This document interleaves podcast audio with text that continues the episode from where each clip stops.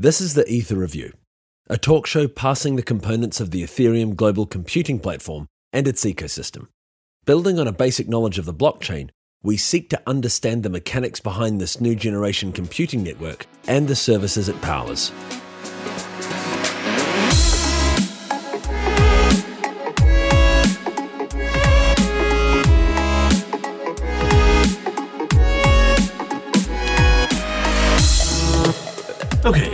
So I mean, basically, the situation that we're in is that you know we're caught between a kind of Scylla and Charybdis situation.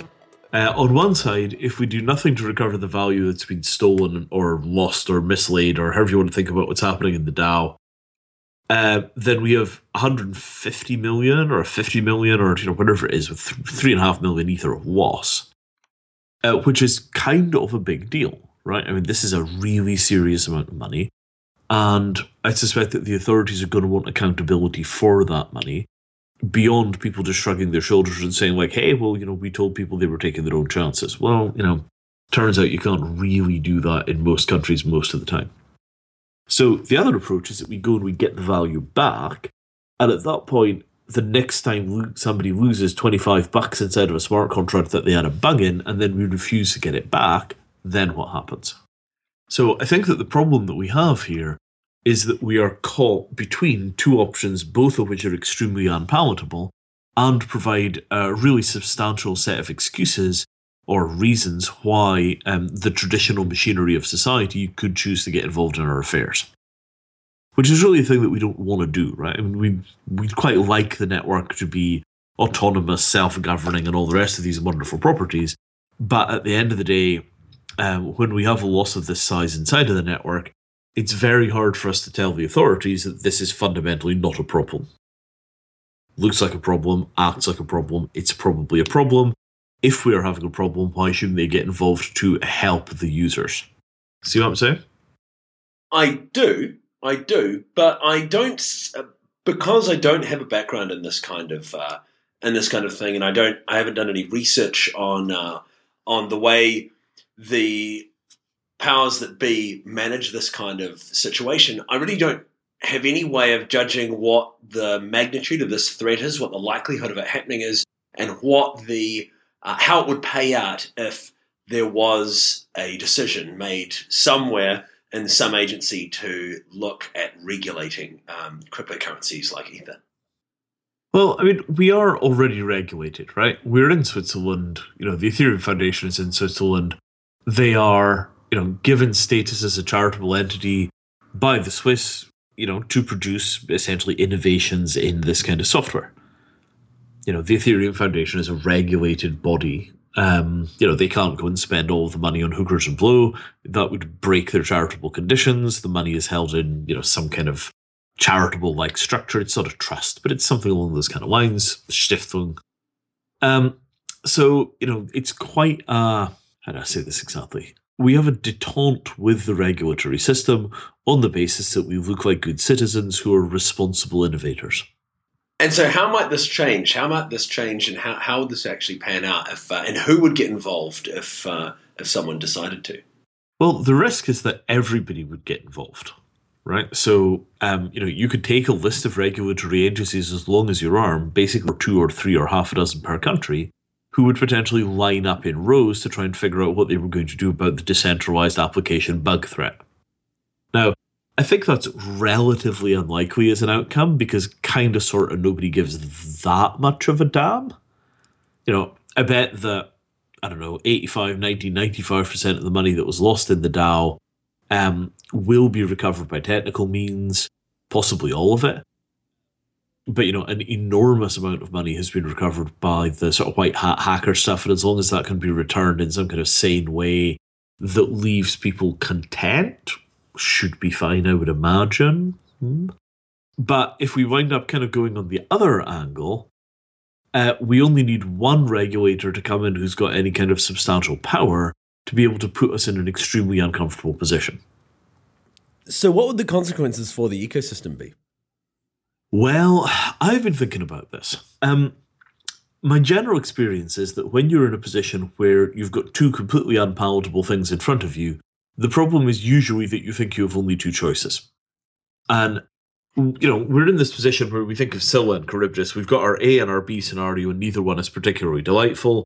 What are the things which are not on the same plane as the two options in front of us? You know, if we've got two things sitting on a table, maybe the answer is we need to get up and above the situation to find something else.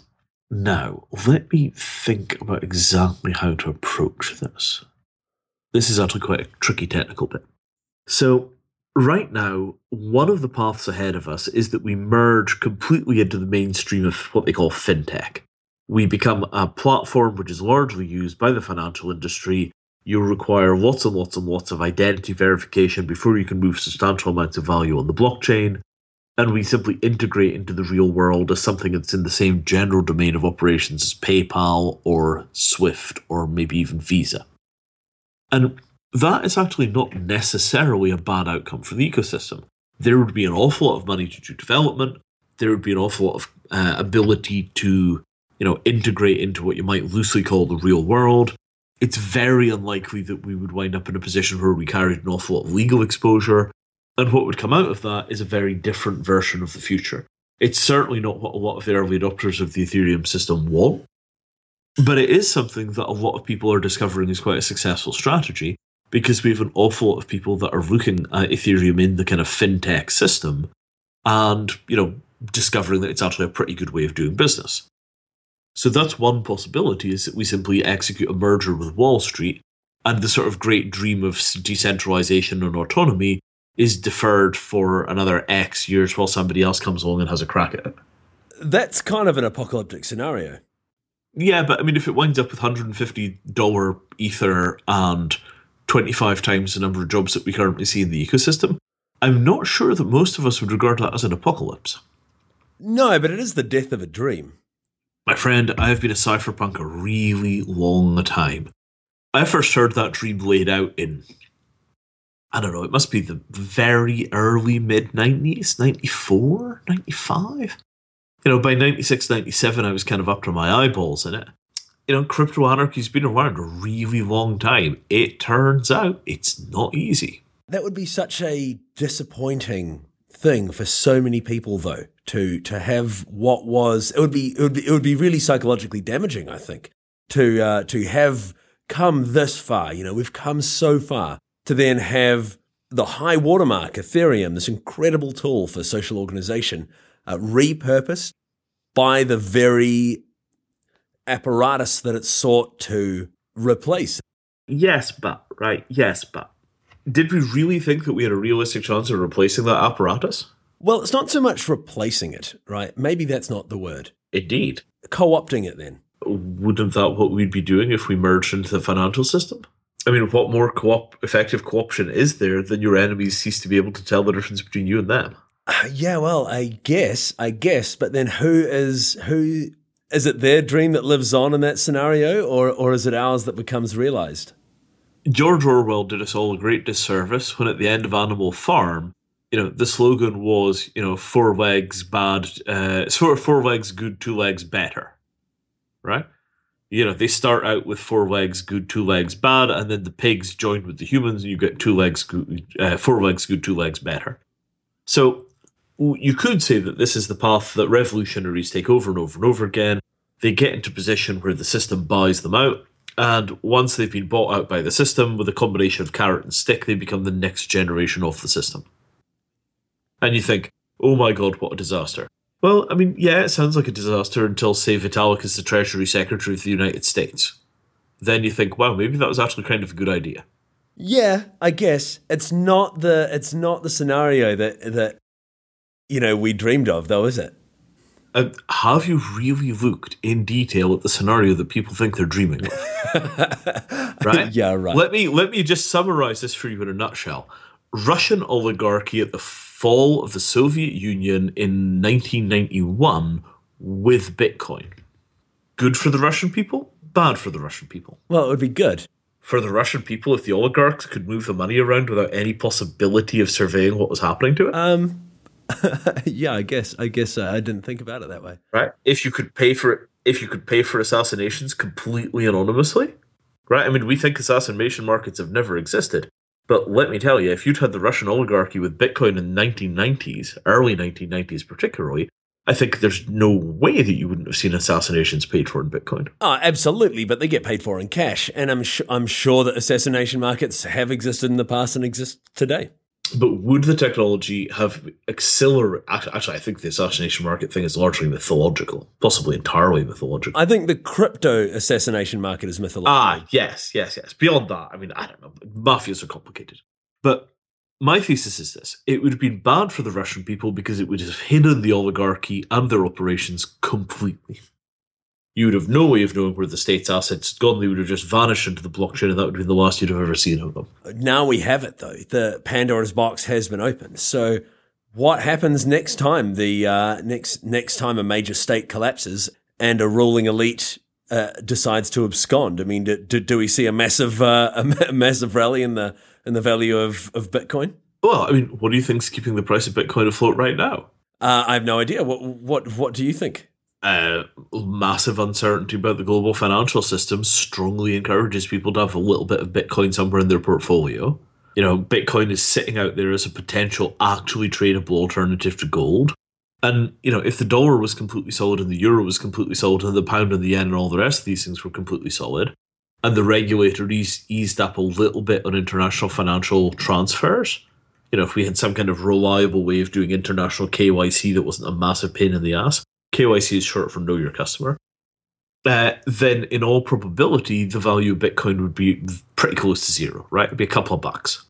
Because we're in an environment where all of the so called reserve currencies are completely rickety and most of the world's governments basically look like banana republics, then you're in this position where the possibility of a cryptographic alternative reserve currency is just real enough that it keeps Bitcoin in the running in a really big way.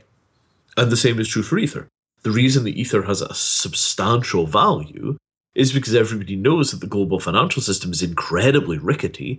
And if we get some kind of spontaneous detonation of contagion, it could affect the global financial system in the same way that the Berlin Wall collapsing did the Soviet Union in. You just turn around one morning and the dollar is worth basically nothing.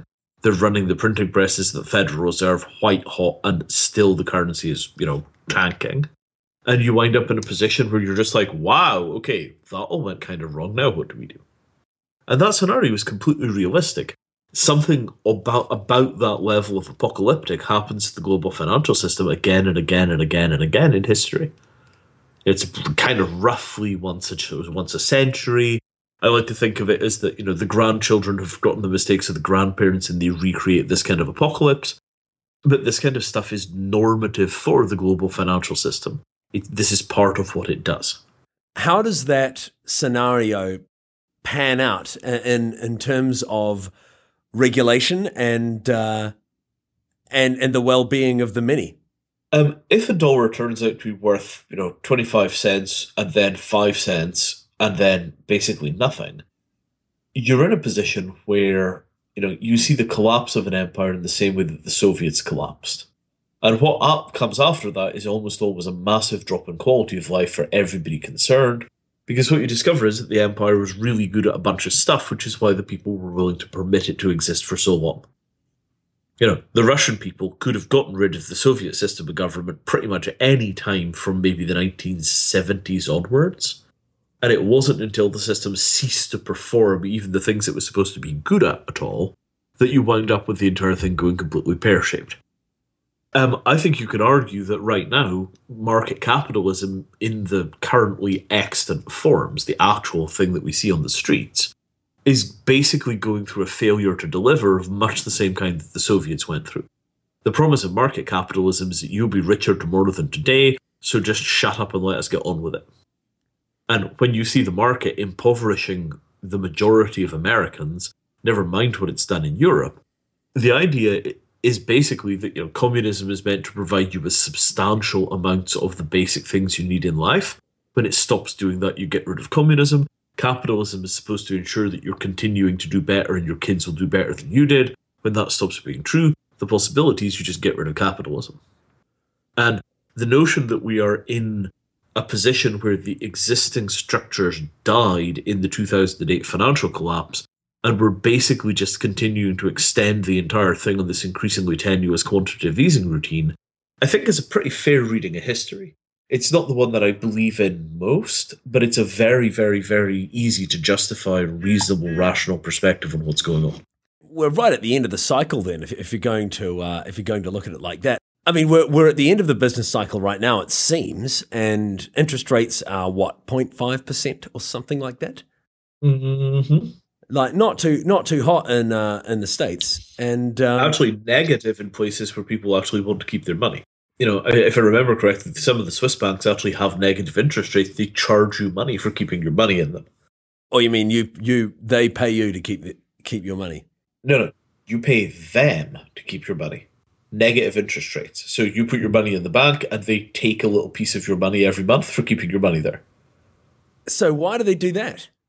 Well, because at the end of the day, you want to put your money somewhere where you're sure when you ask for it back, they'll actually give it back to you.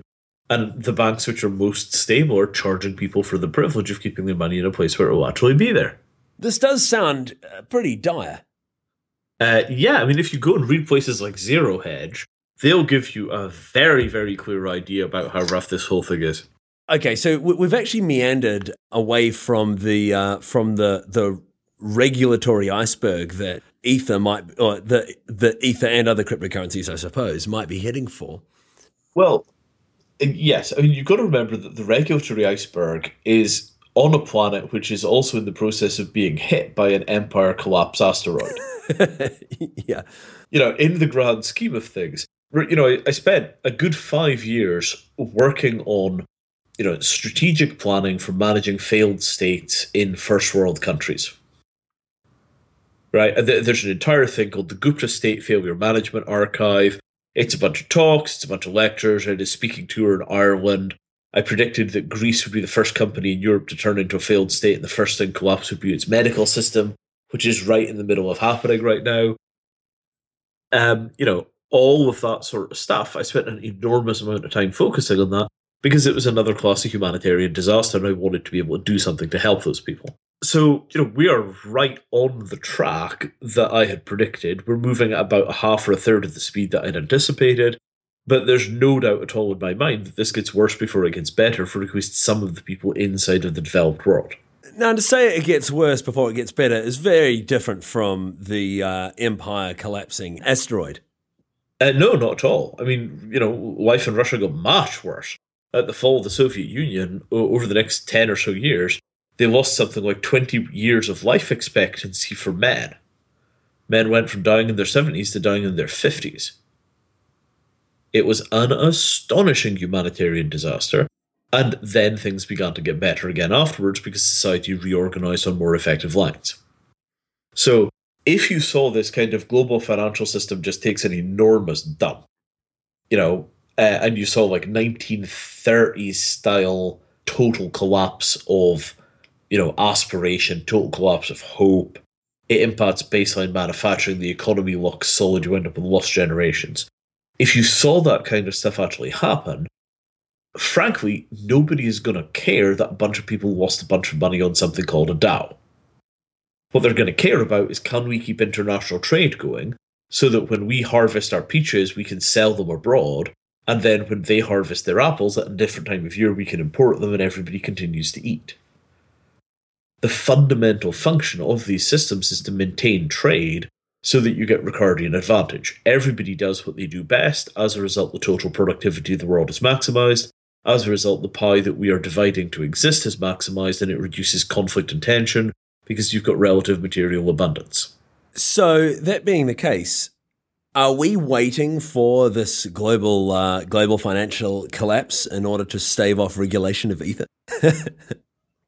no, it's not quite that simple. Um, but you know, think of the process that leads me, you know, Mr. State Failure Management guy, into what amounts to, uh, you know, the kind of uh, militant branch of Wall Street. You know, I come over here basically because I need a job. I've got a relevant set of skills. I've got a background in crypto. I'm fairly articulate. And I make my way into the Ether game because nobody is willing to pay for consultancy on how to keep people fed during the middle of having their states collapse. Nobody takes the threat seriously. Nobody will pay me to do that work. I need to make a living because I've been basically spent 15 years working for free on the worst, nastiest scenarios I could find and doing a little bit of consulting here and there to pay the bills. But I cannot get paid for doing the work that I'm actually here to do because it's so terrifying that nobody will basically put money behind getting a clearer picture of it. And I come into the Ether game like, well, you know, I can give you guys a little bit of hand, and I think you're going to do pretty well. This is all the work that was unfinished from the cypherpunk revolution of the 1990s. I haven't heard, you know, the word smart contract used in a serious way in about 15 years. And I was suddenly like, smart contract? And you got to remember, you know, I totally ignored Bitcoin because I knew from the eGold experience that currency was not enough. eGold was a privately issued gold backed currency run out of Florida in the 1990s at its peak, it had, you know, I don't know, maybe $100 million worth of market cap, all gold backed. So it's physical gold in a vault.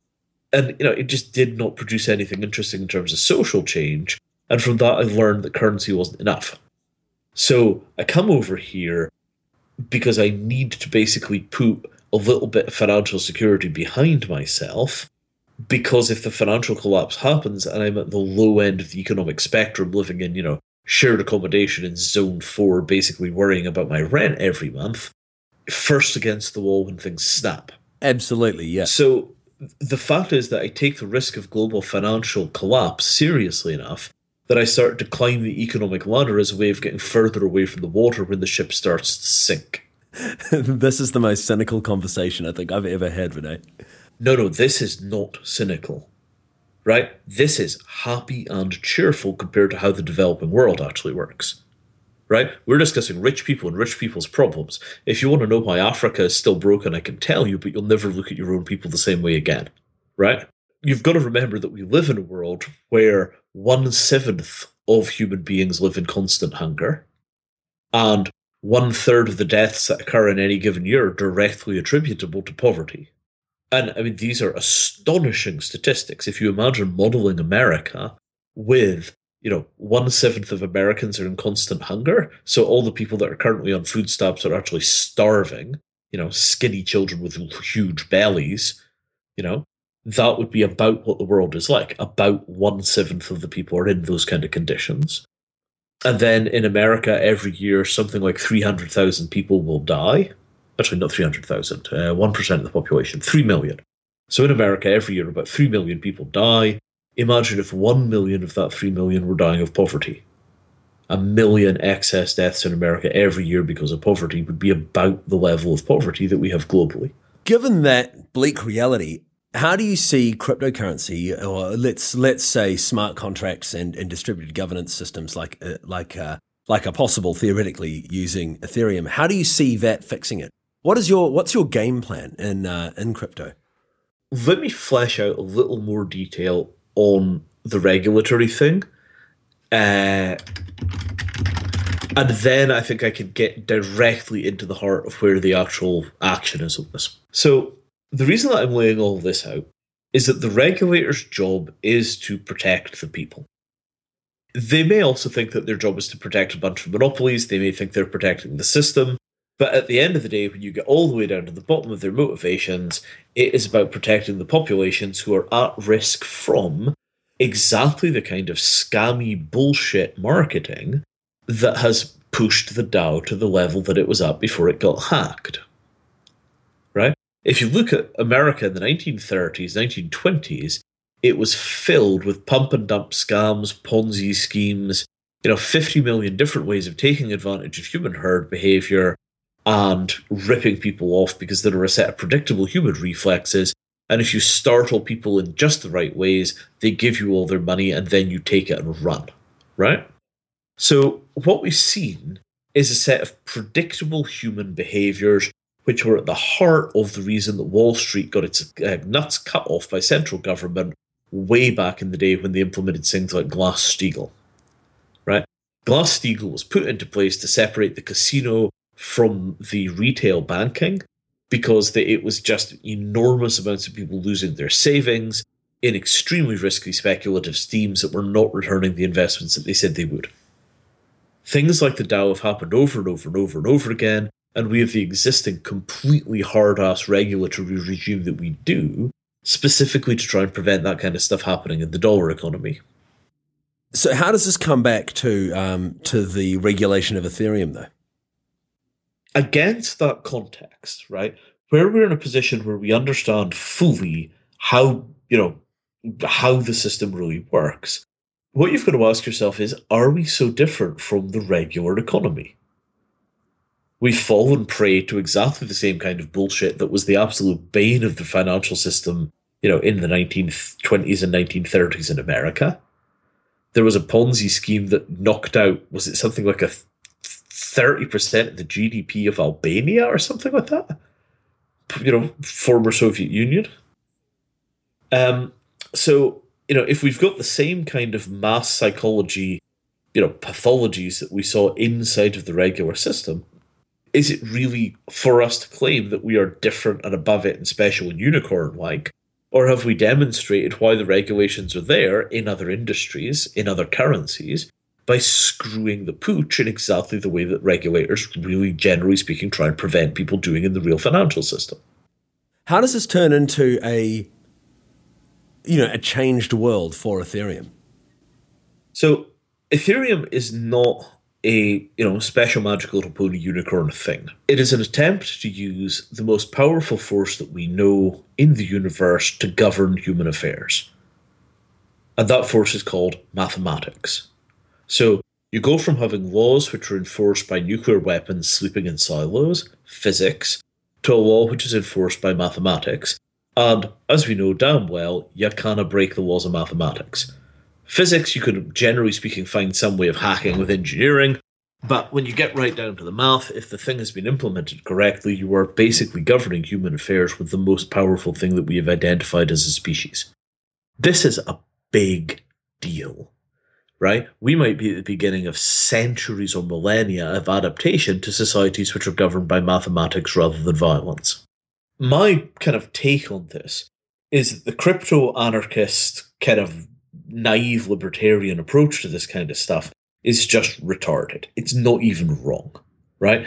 It's basically like a bunch of generals looking at the nuclear bomb as being a fantastic way of fighting battlefield wars and getting five kiloton nuclear devices made so that their soldiers could fire them out of mortars. Which, by the way, they did. It's called the Davy Crockett. But, you know, that's clearly not what a grown up nuclear strategy looks like. A grown up nuclear strategy looks like you and I both build an enormous pile of nukes, and then we refuse to use them because if we do, we'll kill the world. Then the result is the Cold War, which then becomes the Cold Peace. Job's a good one. We figured out an alternative to fighting enormous ground battles all the time over resources. We've made most of the kinds of war that we really don't want to do completely impossible. Fantastic. That's a winner. It is. It is. It's a, it's not a very elegant solution, though, is it? Well, compared to the alternatives. Right, of course. So you're describing Ethereum or governance by by math uh, in, in Ethereum today, as as it's kind of popularly imagined, shall we say, as being the five kiloton nuclear mortar. When what we really need is something a bit more pragmatic. Is there what's your what's your more mature uh, version of governance by mathematics? I think we should partner with the UN to fight climate change. How? Um, how are we going to manage global climate regulation? My approach would be that you take everybody who's emitting carbon on a large scale, like the people that are mining coal, that are drilling for oil, and you basically, you know, um, force them to publish their results onto a blockchain. This is how much we took out of the ground. You then take that and you push the tokens that they're generating onto every single one of their customers as a kind of negative currency that you get tagged with every time that you burn carbon. So you get an electricity bill and it says, right, you have to pay us 138 euros and we have to give you, you know, 571 kilograms of carbon emissions and these things are now attached to you personally. And if we had that done on a global scale, so that we could actually, you know, really seriously show exactly who it is that's emitting the carbon and what the carbon is being used for, uh, I think that we could get a much, much clearer picture of the global situation that we're in. And by the way, that global situation, if you want to talk about bleak, you imagine what the world looks like the first year that we don't have a harvest because of a global drought. Okay. Uh, yeah, Really though, global drought, like, is that a thing? Uh, yeah. I mean, is there a uh, wait? Actually, rather rather than going down that track, so you think that? So your position, Vinay, is that the most productive use for the these new crypto ledgers that we've developed today, with the least downside, is essentially uh, tracking negative externalities. Okay, so there's tracking negative externalities, which is a huge problem that we have right now. There's also global governance, where you could do things that look more or less like, you know, global opinion polling from representative random samples. So you could begin to build a really accurate model of what the human beings of the world want without having to do 7 billion person polls. And I've talked about this extensively, right? It's pretty simple as long as you could randomly select human beings and the random is genuinely random, and then you can ask them what they think, even a sample of a few hundred thousand people will be quite statistically significant. So if you ask a few hundred thousand random human beings what they think, and 85% of them say this is a terrible idea, don't do it, you could be pretty sure that if you vote globally, you will be within 10% of that number. You know, whatever it is, right? Ask a statistician if you want those numbers to be correct. But you have you know an enormous ability to actually make structural change if you could figure out what the global public opinion is. Now, the thing that I want to reinforce here is not that I am recommending this is what we ought to be building, right? But the idea that the highest you know manifestation of the blockchain as an idea is to generate a currency and a bunch of smart contracts which produce a hyper efficient form of late stage capitalism clearly we are thinking about this in a very rigid, static, two dimensional way. We have vastly bigger problems than the inability of people to trade, trade with each other efficiently over international borders. We've got vastly bigger problems than the inability of people to prove, play provably fair roulette with each other from the comfort of their living rooms. We've got 20 million people who will die this year of poverty, We've got one in seven human beings hungry, and we are wrecking the hell out of the ecosystem. Where even if you don't believe in climate change as being something that human beings are causing, uh, deforestation leading to drought is really well understood and very, very clear, and we're deforesting the world at an appalling rate.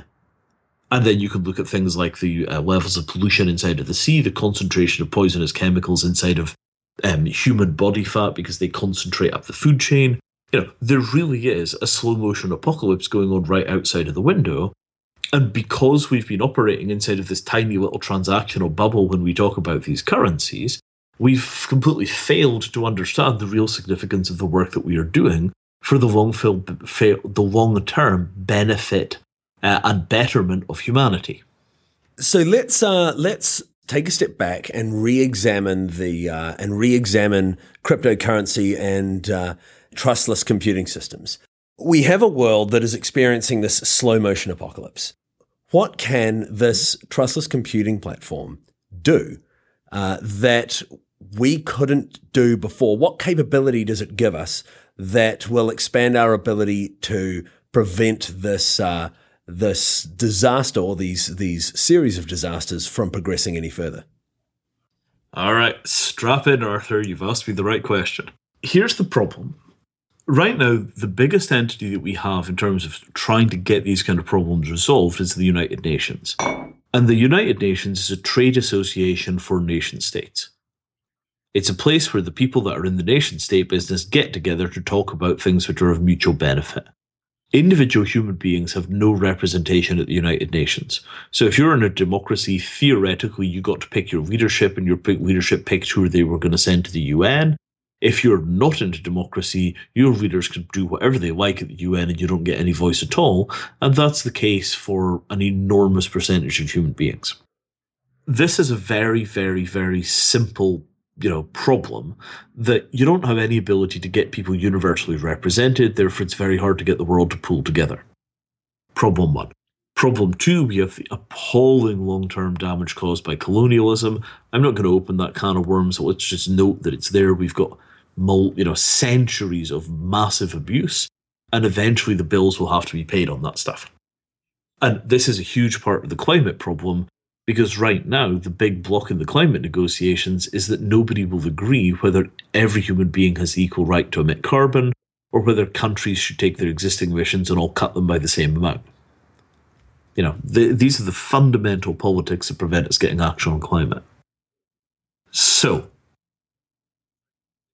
inside of this context, imagine if we had a way of getting ordinary human beings direct political representation on the big issues. The world gets a voice, and the voice is, you know, authenticated using cryptography.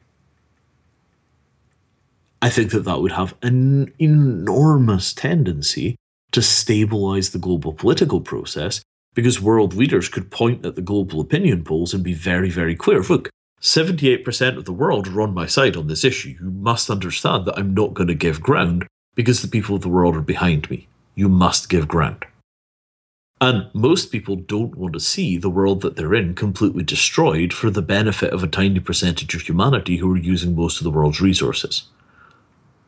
So the prospect is that we could get direct political pressure from the great mass of humanity who are living in terrible conditions, directly given a voice without having to go through the filter of their largely authoritarian nation states.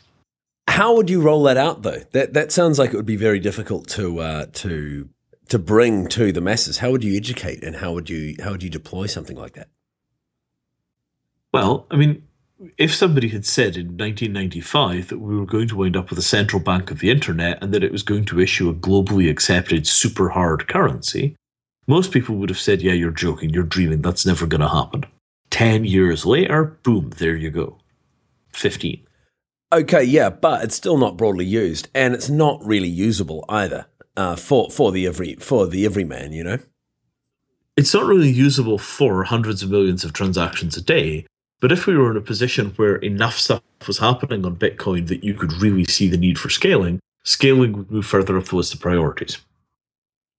But even a kind of, you know, shaky central bank of the internet is still something that would have been completely implausible before it was done. And that's how you know Bitcoin was a real innovation, because it went from being unthinkable to being achieved and then it took us 10 years to basically sit around and talk about it before we figured out what had exactly happened or what to do. Here's here's the thing though, I don't see Bitcoin as, as usable. Uh, you know, the UX is too clumsy with these addresses and things. Like, no one solved that basic usability problem, and and so it's kind of it's it's not really it's it's like an incomplete project. It's a project that was never finished. Well, it, uh, Indeed, but this is the way, right? I mean, democracy took an awful long time to get a really clear foothold, and we haven't innovated in democracy in any fundamental way that I can see since we invented four year representative democracy with paper ballots. We've gotten stuck on that technology, and it's held us back for a century or more. here's what I want to I want to put to you, Vinay. It seems to me unlikely that we're going to be able to turn cryptocurrency based systems or, or trustless computing systems into tools for global organization and, and global polling, like you describe, within a timeline that can bear some kind of influence on the uh, on problems like global climate change. In fact, in fact, it, to me, it seems more likely that things like development of, of photovoltaics and things like that will be more, and electric cars, etc., will be more likely to have an impact. Uber, actually, Uber, classic example, more likely to have an impact on uh, on global emissions than any kind of uh, governmental intervention. Yeah, absolutely do. So the the crux of this is if you ask what are these cryptographies for, right? What what are these technologies really fundamentally about? The existing answer that we have is generally speaking the Bitcoin libertarian answer. And it's a really shallow, kind of crappy answer, right? You know, unrestricted trade, tax starvation of government, self organization, and society. It looks okay for about 15 seconds. But if you actually think about what's going to happen in that kind of world, what you discover is that the agencies you pay to protect property rights wind up being de facto states, and that you don't wind up with a competition for violence because large scale violence is a natural monopoly. So, very quickly, the entire thing devolves down into your Pinkerton agencies to wind up acting as de facto states, and you've lost the whole notion of democracy in the process. Right? The collapse of libertarian societies into protection bureaucracies is very, very simple and direct. there's no point in attempting to build a kind of crypto utopianism, um, because in all kind of you know in any reasonable political analysis, then collapses immediately as you enforce property rights. And if you're going to have crypto anarchy with no property rights, I don't think there's a single non-propertarian crypto anarchist that I can point to. They almost all believe that property is the soul of anarchy, which is of course completely nonsense right? You know, property is theft, it's where you get anarchy from. There is no such thing as anarcho capitalism, there's only capitalism.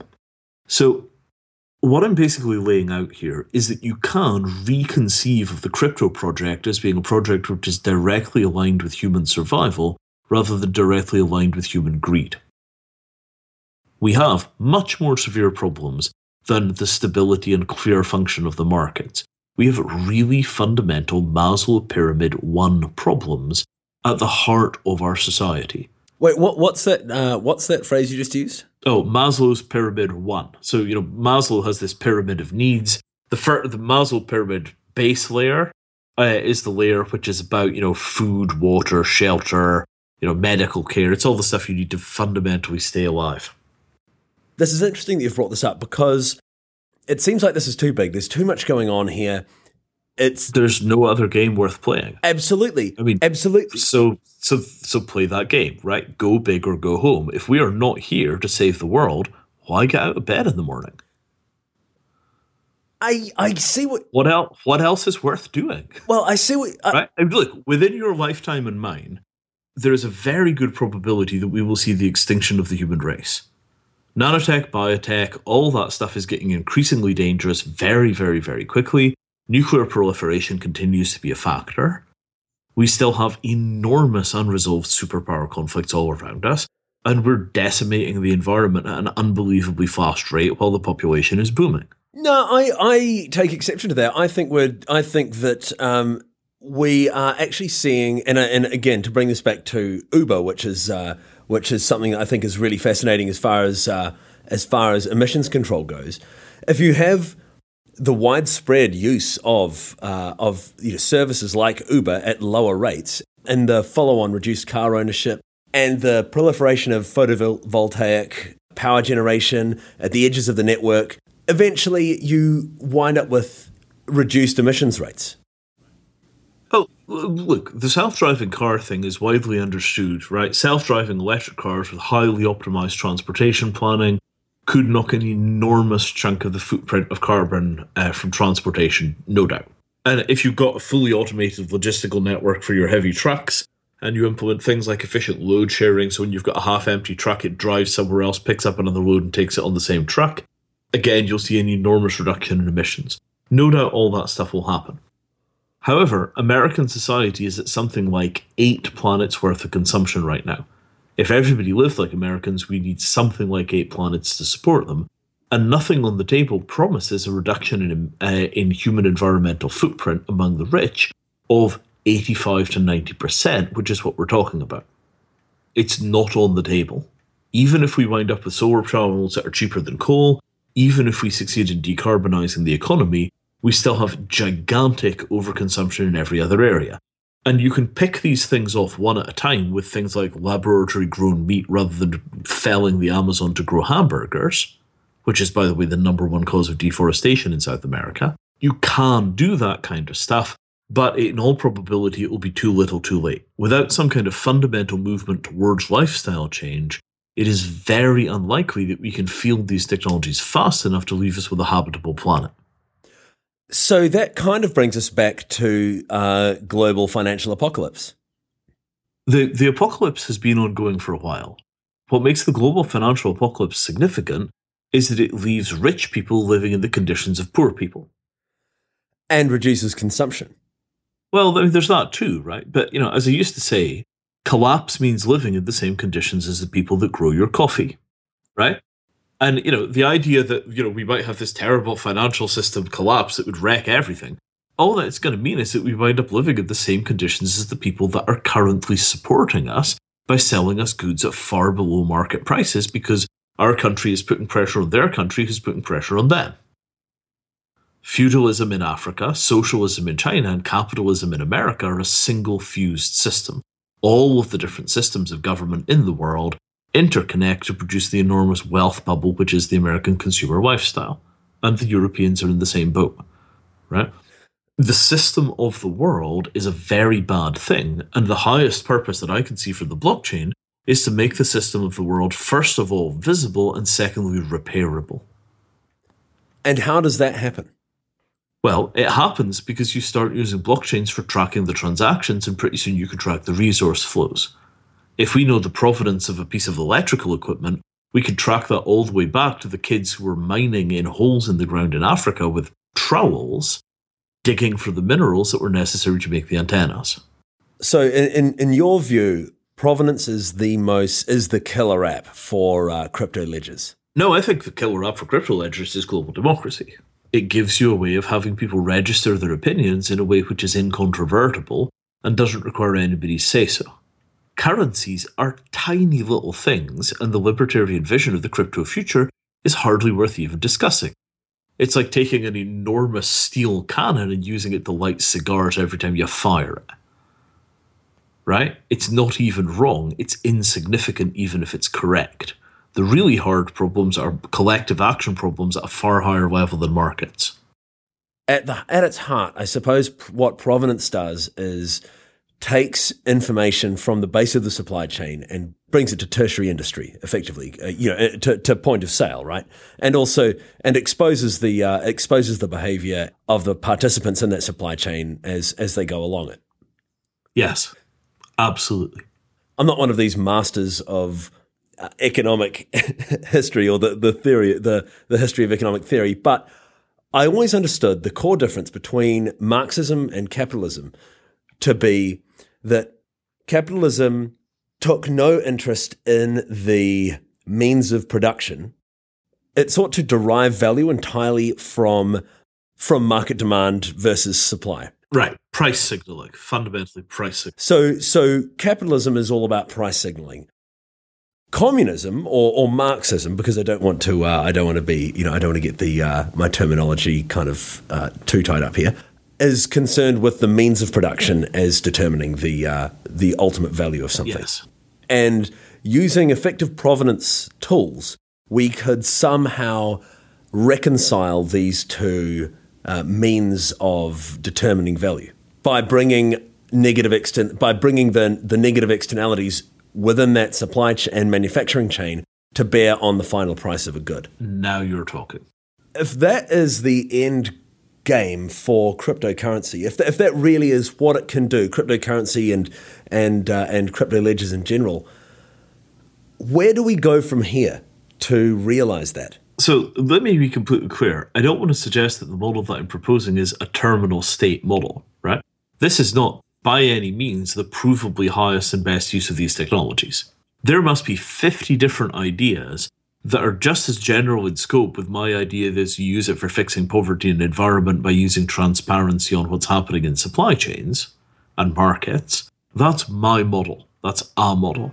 Somebody else could come along and could you know say okay look the fundamental purpose of these things is to provide a resilient computing platform to implement artificial general intelligence and we can invent something which will be so smart it will solve the human race's problems but we need to give it a stable platform to run on top of that's got good access to market signals what i'm basically proposing here is that there are vastly bigger pictures and bigger dreams here than the relatively conservative idea that this stuff is all about currencies and contracts currencies and contracts are a tiny part of the potential of the blockchain as a technology.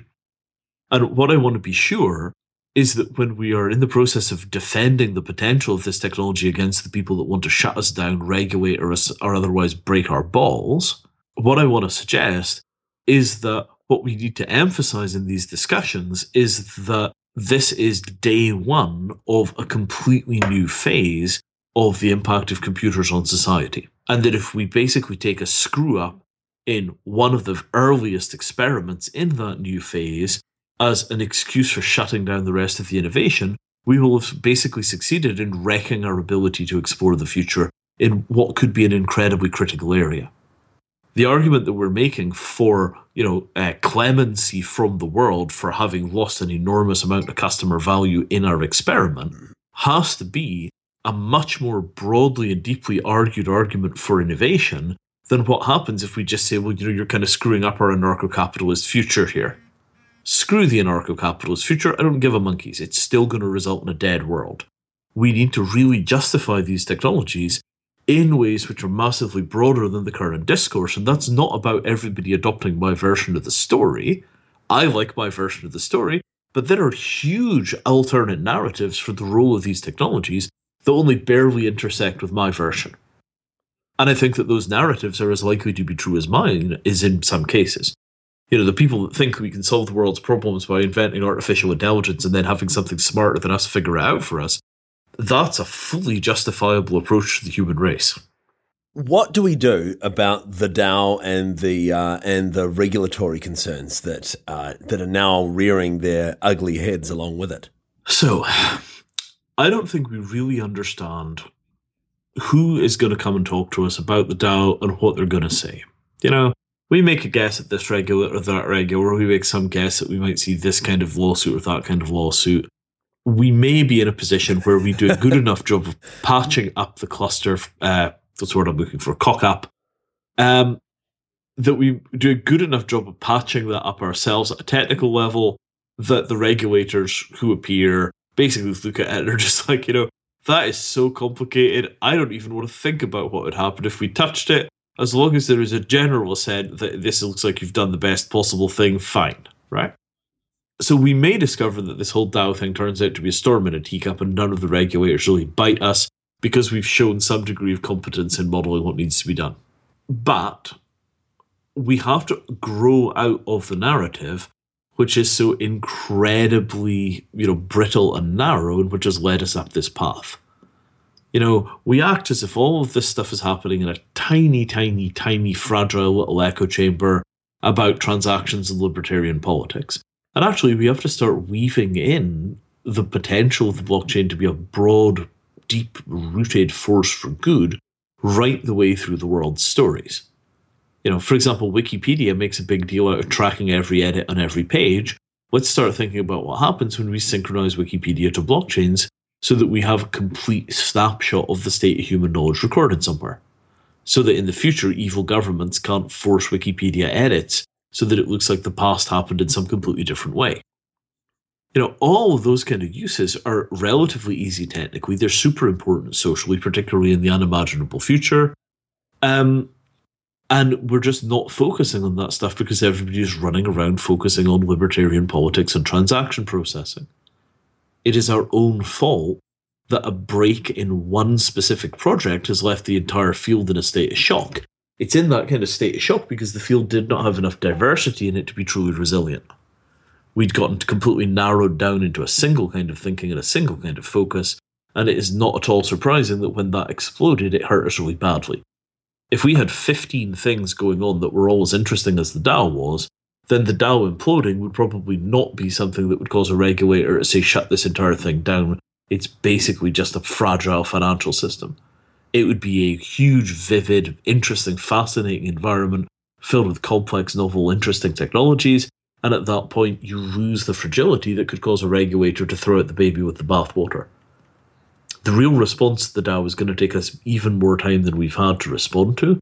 But I think one of the things that we have to look at is ecosystem stability and ecosystem resilience in terms of the diversity of the applications on the platform. We need bigger dreams.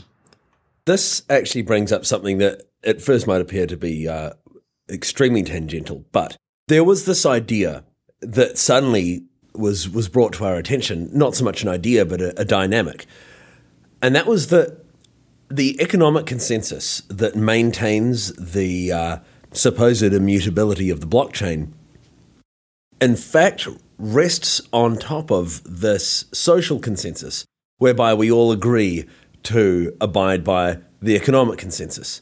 And it seems like while we have decentralization of the economic consensus, we may not have a decentralization of that social consensus, of the hopes and dreams, of the uh, of the vision for this technology. Is that kind of on the right track? Yes, absolutely. You know, we need a much louder, much more complicated ecosystem with frankly just much more stuff happening in it. So what's the what's the next step? Um, I think the next step has to be a frank re-examination of how you know kind of our laser-like focus on a few things has turned into a kind of institutional fragility. Uh, and yeah, I guess I'm going to say this on the record.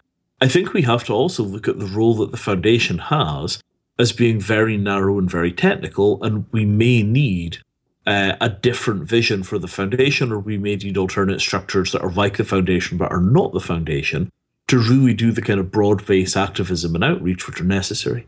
Um, I've spent a ton of time going to really unconventional places and really unusual groups and basically telling them what I think blockchains could do for them in the areas that are of interest to them.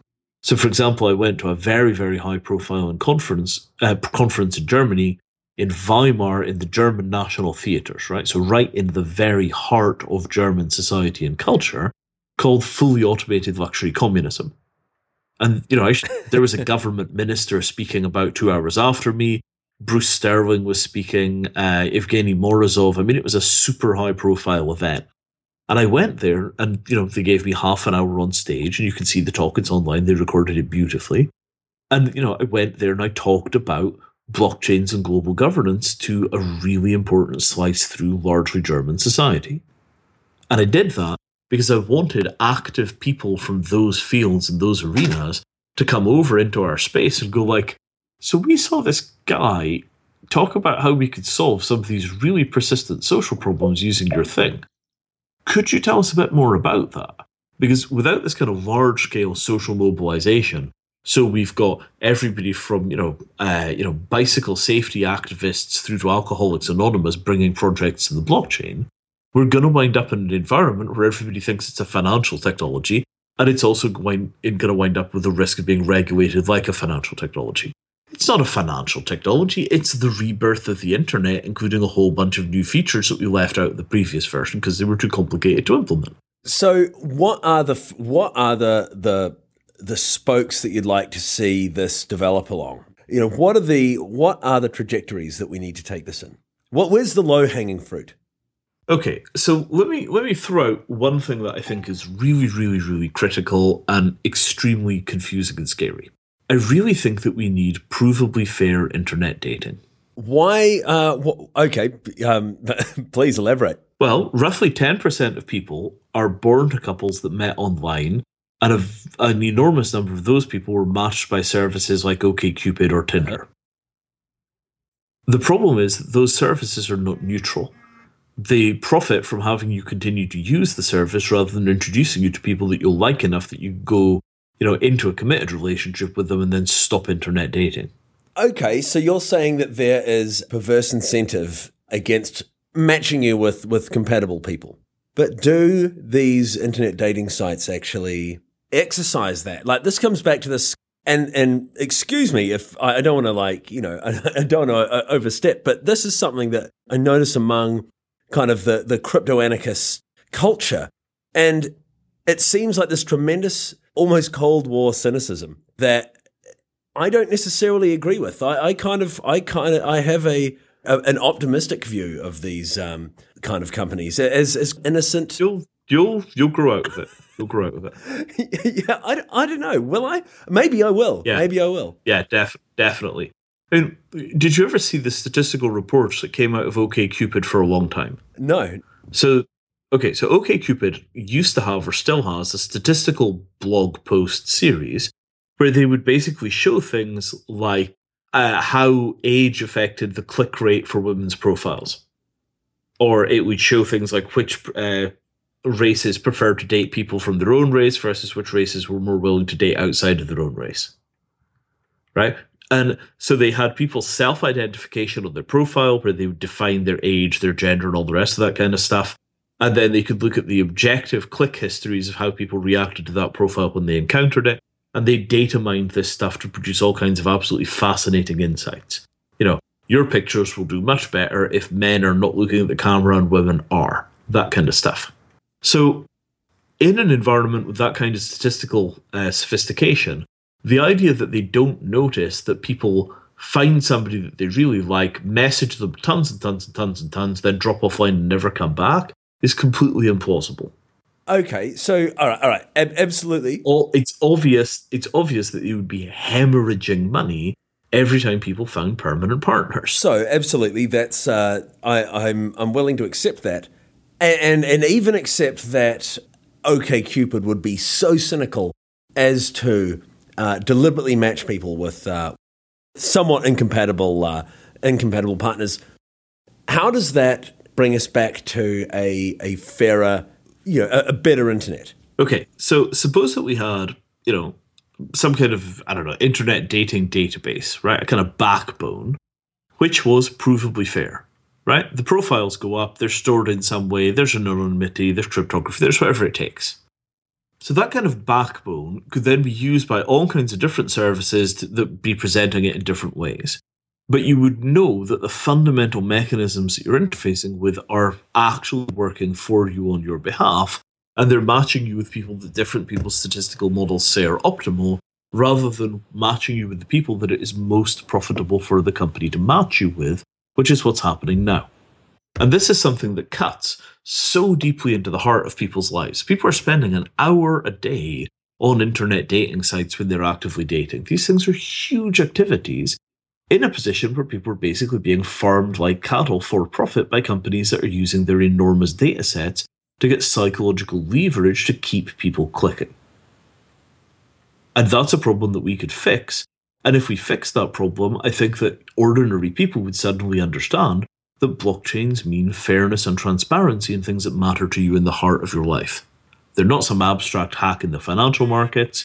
They're a way of making sure that you get a fair, square deal from the services you depend on every day. I, I all right, I, I see that, but what what is, will people buy that? Is that something that people will accept as a uh, as as proof of fairness? Do people even take internet dating that seriously? Um, it, yes, they do. They really do. And look, ten percent of births. Yeah, that's that's right? crazy. I had no idea. That's in the states. Yeah. Uh, not sure. Might even be Europe. That's mad. If that's it, that's like. Well, I mean, look, uh, come on. How many of your peers, right, are sitting there on Tinder all the time? not. That's right. Not all the time, man. but a lot and that stuff actually works. Like people are getting together on Tinder. They're you know they're they're pairing up. They're forming relationships. They're getting married. They're having babies. You know, people really really are using these things. So this is yeah, this is quite crazy because this is very recent. I suppose internet dating has been around for a long time, but it's not been something that is kind of part of the the collective human experience uh, and, until very recently, as, as, far as I'm aware. Um, well, I mean, once you get good enough tools, you get fundamental changes in human behavior. The cost landscape changes to the point where path A is more efficient than path B, and then human beings change their mind about what they do, right? Okay, yeah. So, in this kind of environment, what's happening is that we've changed the cost landscape for humanity so incredibly quickly that people exist in a state of perpetual disorientation. And when they're in that state of perpetual disorientation because the world is shifting under their feet, they're very, very, very vulnerable to exploitation by people who've got more insight into the situation than they do. And so this is actually a, a much greater problem than just internet dating or uh, or Facebook. What is actually happening here is the human experience, at least, and this is very, I say the human, this is really the Western and uh, and to some extent the the Eastern. I, I suppose those are those are kind of semi appropriate demarcations, is changing so rapidly that these uh, these groups and individuals who have a better handle on what's taking place than we do are in a position to abuse their insight and blockchains may be able to put us into a position where may be able to give us a way to prevent those abuses from happening precisely that is exactly it, and I could not have said it better myself. All right, so we've come uh, we've come a long way. What is the takeaway from this? What is the actionable? So, basically, uh, when all is said and done, here is the advice: we need to think much bigger, but we need to think much bigger in much more diverse ways. So, simply thinking of the kind of tax starvation of the state and this kind of you know libertarian anarcho-capitalist utopia is retarded. It's a really narrow, brittle political vision. It doesn't stand up very well to analysis. You know, it's increasingly rare for me to meet people that genuinely believe in that vision. When I do, they tend to be very, very doctrinaire and dogmatic. I don't think that political vision is very helpful for us in PR terms, and I don't think that it solves problems that anybody in the wider world really cares about in practice. So, to be of actual service to humanity, we need to start making this blockchain absolutely clearly visible to people as something that will help with the real problems of the world in big, heavy, tangible ways. Show me how we're going to track refugee children so they don't get lost when they're transferred from one agency to another when they go into a new country. Show me how we're going to track timber so that the rainforest isn't felled to make people's, you know, cheap disposable furniture. Show me how we're going to do the provenance of meat so that people don't wind up with E. coli infections from, you know, random contaminations that are impossible to track because you don't know which factory your hamburger came from. If we start solving real social problems using these technologies, it provides us with the best defense possible against accusations that we are a bunch of corrupt psychopaths, which is more or less the way that regulators would choose to see us if they wanted to really hurt us. Right? If we are solving the world's problems in a provable, fair way, and it's improving quality of life for an awful lot of people simultaneously, I think that's the best possible argument that we could make for people looking at our mistakes and saying, well, that's a learning opportunity, rather than looking at mistakes and saying, like, look, these people are just mad, bad, and dangerous to know, get rid of them. And whether we are seen as being parasites or, you know, uh, embryonic saviors is entirely about whether or not we're talking in hard terms about, you know, this narrow anarcho capitalist vision, which nobody likes, not in wider society. That's why it's a f- totally fringe thing. Or whether we're talking about doing the heavy lifting necessary to produce a better world using the most powerful tools that we have available, which are math and cryptography, which are actually the same field.